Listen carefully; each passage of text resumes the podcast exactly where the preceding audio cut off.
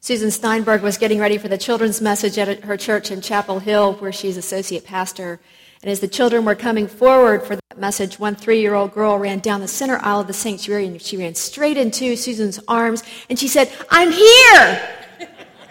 and then she laid her head on Susan's shoulders.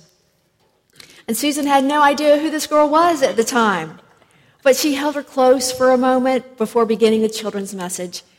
And while everyone has forgotten the message, her message that day, many will never forget this child's exuberant and tender response to the invitation to join the circle of faith.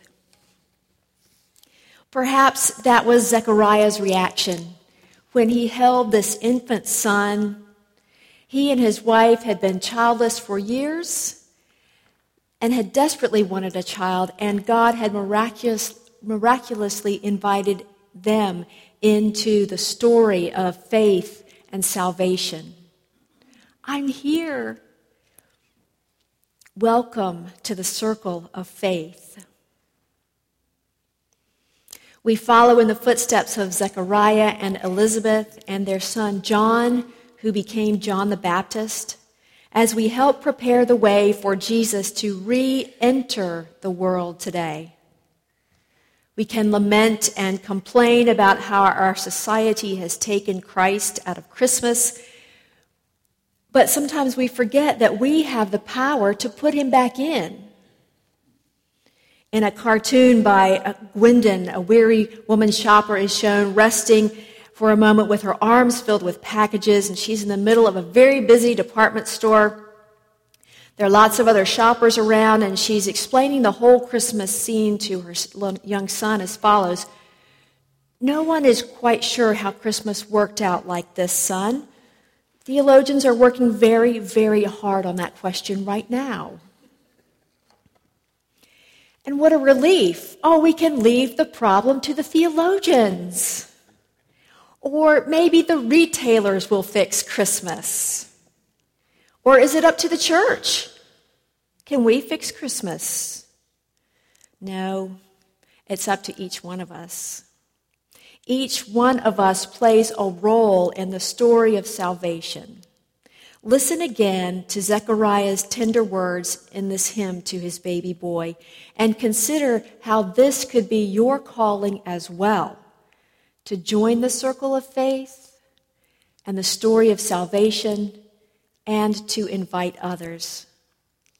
And you, child, you will be called the prophet of the Most High, for you will go before the Lord to prepare his ways, to give knowledge of salvation to his people by the forgiveness of their sins. By the tender mercy of our God, the dawn from on high will break upon us to give light to those who sit in darkness and in the shadow of death, to guide our feet into the way of peace. We are invited always into the way of peace. We will pray together.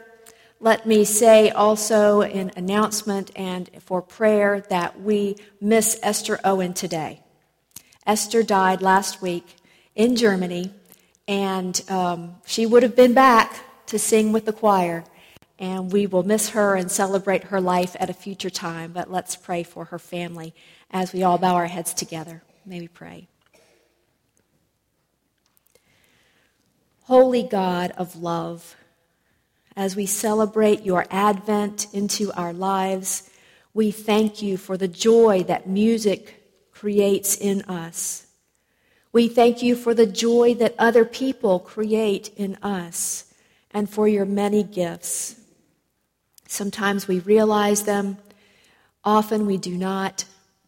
But help us to see with your eyes, with the eyes of peace, the gifts that you give us this holy season.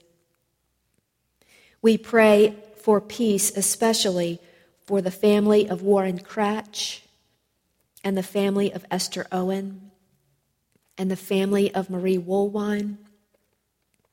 We pray for others who are waiting for healing and ask your blessing then on Carol Fouts, Barbara Garner, Lynn White, and Peggy White.